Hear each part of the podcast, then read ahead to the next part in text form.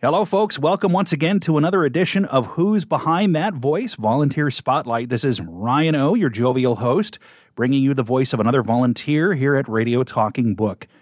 And this month, we're lucky to have Jim Ely. Jim, you hear him every Monday morning at 8 a.m., reading some of our Southeastern regional newspapers.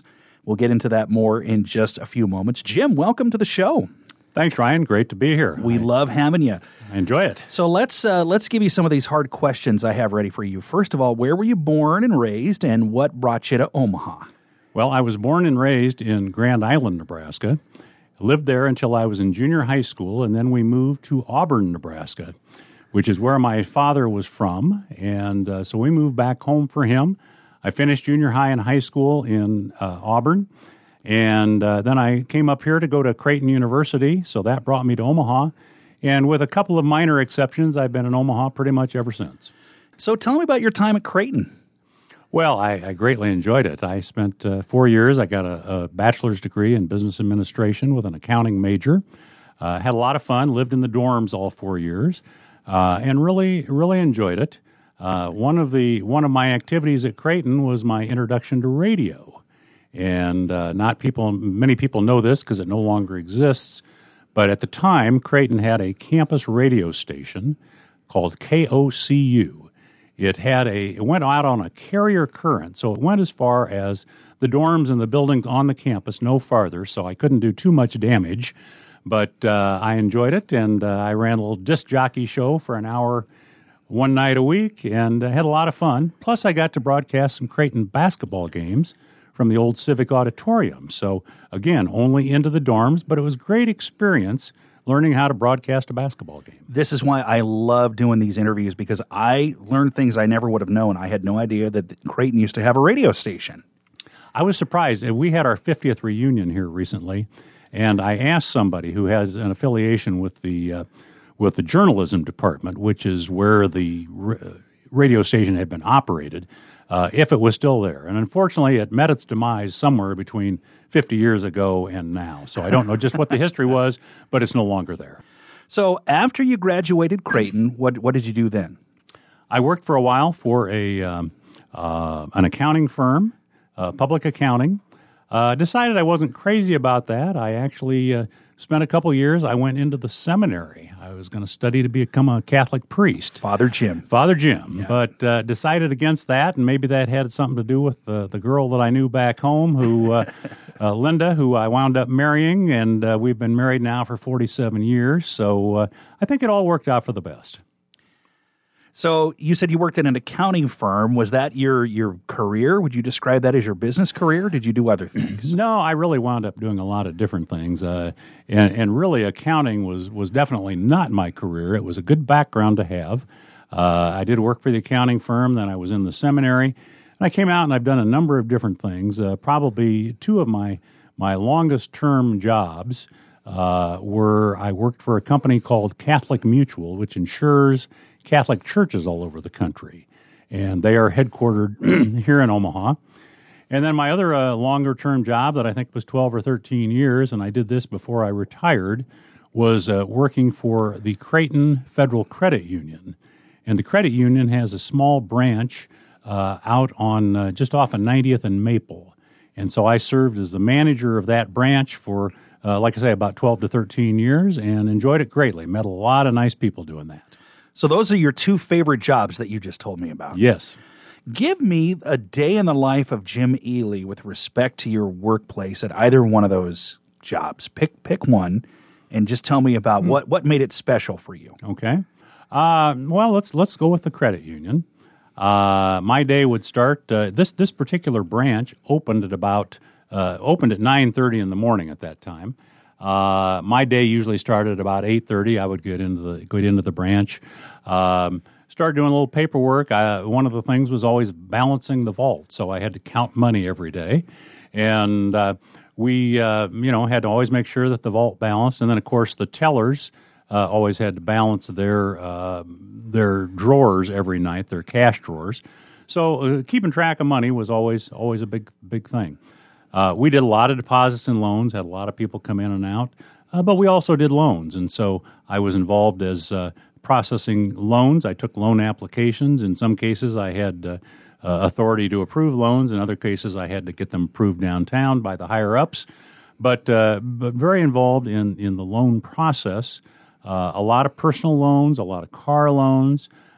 We did process even, we did some mortgage loans. Uh, the, the credit union worked in conjunction with another financial institution that actually, uh, actually uh, carried the mortgage loans.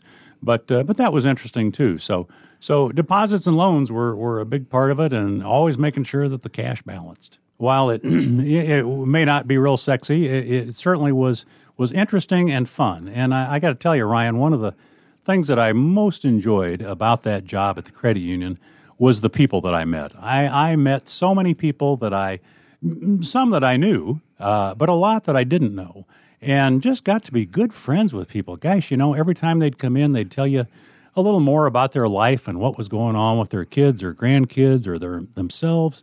And uh, it just really uh, was a lot of fun to get to know people. And some of those people that I knew, even though I've been retired now for what, uh, six, seven years, uh, I'm still in touch with some of those people. So it was a very rewarding experience to do that. Well, Jim, you referenced your wife. Tell me about your family. You can speak about your parents and your wife, any kids, whatever you feel like sharing. Sure, sure. Well, my uh, my parents, my dad was a uh, graduate of the University of Notre Dame, and he, uh, like myself, had an accounting degree. Uh, he worked in accounting for a while. He he had one of those uh, jobs that nobody uh, likes to hear about, which was working for the IRS, the Internal Revenue Service. He did that for a few years, and then he left the Internal Revenue and went to work as a as a private accountant. So he had an accounting office when we lived in Grand Island.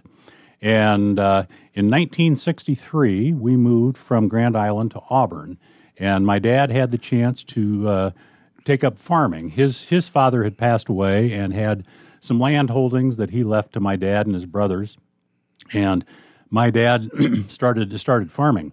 Uh, my dad said many years later, he said, had he known how much farming had changed from the time that he was a boy growing up on the farm until he started farming in 1963, he said he probably never would have done it.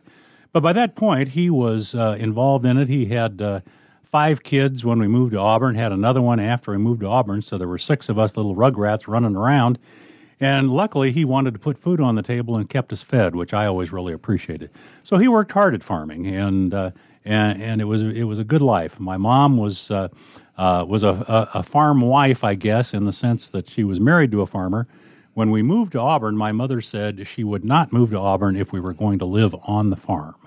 So we had to live in town, and my dad uh, drove to the farm, which was about two and a half miles outside of town. And he drove out and back in every day and usually came into town and ate at the cafe for lunch. Um, as I was growing up, I had the experience of uh, putting up hay. That was back when they had the big, uh, you know, 75 to 100 pound bales of hay that we would stack on a wagon, and a tractor would pull it as the baler spit out these bales of hay, and you would put it on the wagon, take it in, put it in the barn. It was a lot of work, and I had allergies too, so that made it even tougher. Oh, fun! But, uh, yeah, yeah. Farming's a great life when you have allergies. yeah, that's right. That's right. Exactly. Tell me about your wife. My wife, Linda. Um, here, here, people always say, "Well, how did you meet?" So my wife uh, went to school in West Virginia, and uh, after she graduated from college, she taught for a year out east. Uh, she was a teaching a, a teaching uh, graduate, and she taught grade school for a year out east, and then wanted to get back to the Midwest. And so she came back to the Midwest, and she applied for jobs in I think Minneapolis, Omaha, Kansas City, and Des Moines. And she's from Des Moines originally. Well, she happened to get a job in uh, in Omaha. And so as she moved to Omaha, the only person she knew in Omaha was Tom, who happened to be my roommate. And so we uh, we got together, met through Tom, and just over the years it all worked out, and we wound up getting married. Been married now for 47 years. Uh, we have two boys. Uh, one lives in Lincoln, is kind of a computer geek. I don't know exactly what he does, but he does computer related stuff. And I have another son who is uh, uh, a physician. He is an emergency room doctor in Arizona he lives in Tucson, but he works on an Indian reservation uh, up north out of Tucson. So he will drive from Tucson up to this Indian reservation, stay there for four or five days working and then go back home, and he might not work again for another week or two. And uh, so lives in Tucson, but works on this Indian reservation. So you got two boys. You have any grandkids? We do. Uh, our son in Lincoln is married. He has two uh, two sons who are ten and eight, and uh, excuse me, they're in grade school. And of course, uh, like their father, uh, they're they're good students. Uh, they do well. My older grandson has been in some gifted programs, so that's always rewarding to see.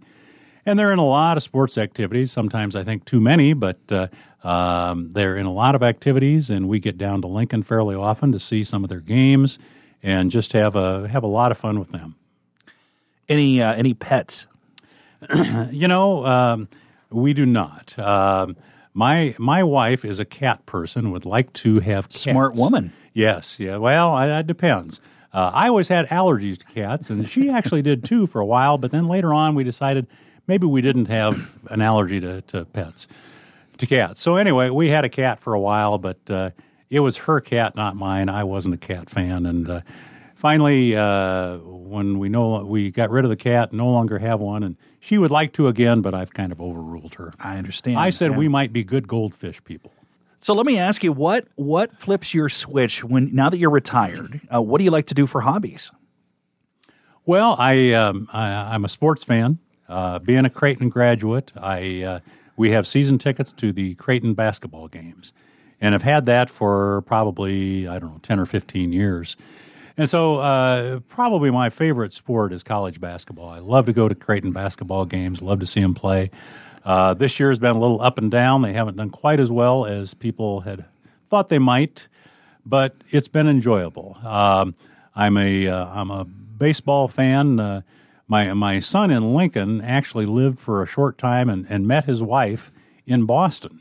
So, of all things, uh, my son from Lincoln meets this woman in Boston Turns out she's from Lincoln. So they meet in Boston, wind up getting married. They live in Boston for a while. Their first grandson was born out there.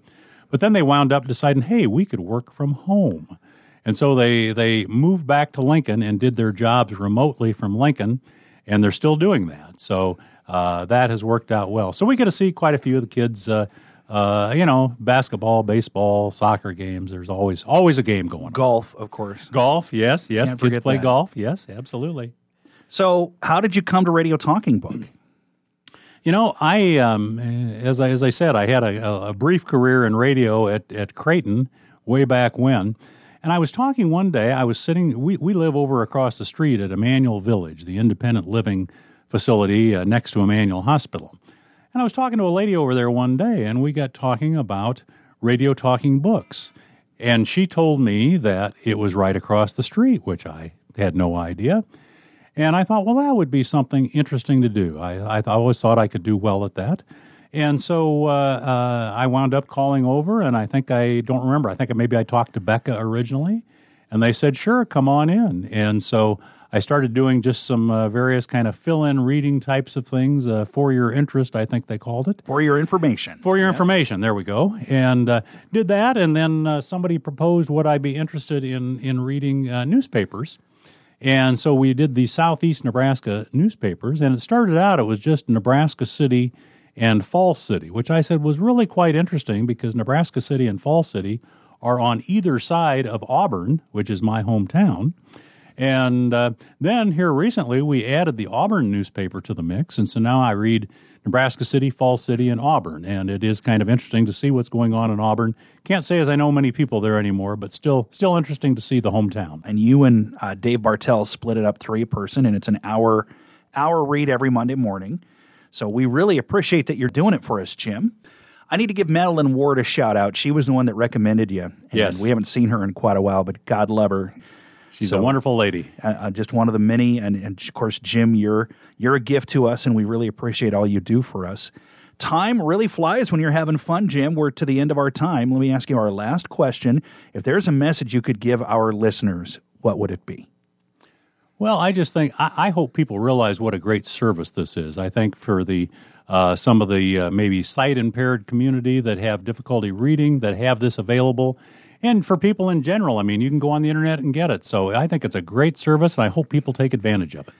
Well, Jim, thank you so much for all you do for us, and thanks for giving us your time today. Thank you, Ryan. Pleasure to be here. This is Ryan O with Volunteer Spotlight. Who's behind that voice? Our guest today has been Jim Ely. Catch him every Monday morning at 8 a.m. reading the Southeast Nebraska newspapers. And please keep tuned to more great shows coming up on Radio Talking Book. Bye bye, folks.